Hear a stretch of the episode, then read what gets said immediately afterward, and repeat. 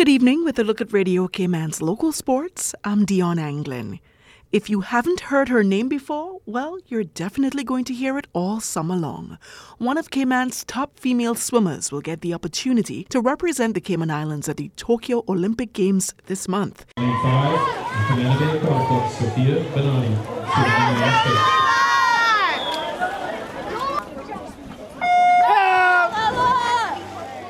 Lane five, Sophia Benani, Congratulations to Cayman Islands national swimmer and Carifta medalist Jillian Crooks, who received an invitation from the Olympic Games Tripartite Commission to represent Cayman at her first Olympic Games. When I heard that I made the Olympic team, I was really happy and proud of myself. I recognize the discipline and all the hard work that I've invested in my swimming career. My mom also heard and she was very happy. And then after that, we called Jordan and Dad, and they were very happy for me as well. And speaking of Jordan, he's also very well known and an established swimmer here in the Cayman Islands. What was his reaction? He was very happy for me, very happy, same as my dad. He was also proud of me, and he has actually coached me for a long time me and Jordan, we started training. To, well, we have been training together since I was 11. But when I was 12, 13, 14, well, me and Jordan were training by ourselves when Coach Bailey, Coach Caleb, and Coach Grant, when they were sending us practices, Jordan would always challenge me, always try to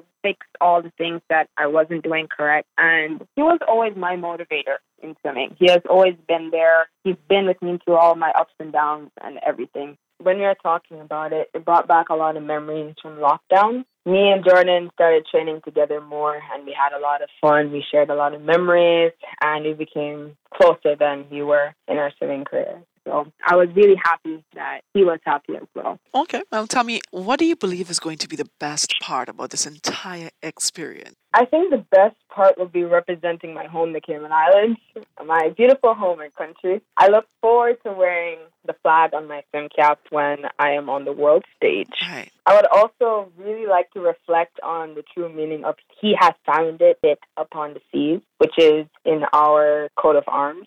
And I think it would be really cool to meet some of the most accomplished swimmers around the world, like Katie Ledecky, Caeleb Dressel, and Adam Peaty. Awesome. And now that you've learned that you are an Olympian because you are, what's next or, or what are your plans? Hmm. I would really like to swim in college when I get older. I would also like to spend a lot more time trying to motivate kids teaching and mentoring them while helping Coach Grant, who's one of the coaches at Camana Bay Aquatic Club. And I would also like to volunteer with the Department of Sports during the summer and school break.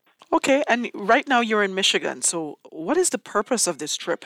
So, right now I'm training with Coach Bailey here in Michigan, and we're trying to clean up everything for 100 free. We're working on our starts, we're working on our turns, our underwaters, everything down to the tiniest of things. So I can go to Tokyo and I can feel proud and prepared for this event. Alrighty, and what do you think about your progress so far? You think you're ready for Tokyo? I think I'm almost there. I just need to get in a few more practices, but after that, I think I'll be good to go by God's grace. Crooks is not the first swimming sensation to be selected for the Olympic Games. In 2016, Cayman's swimming siblings, Lara and Geoffrey Butler, received their invitation for the first time to compete at the Rio Games. The 2021 Olympic Games will be held on Friday, July 23rd through Sunday, August 8th.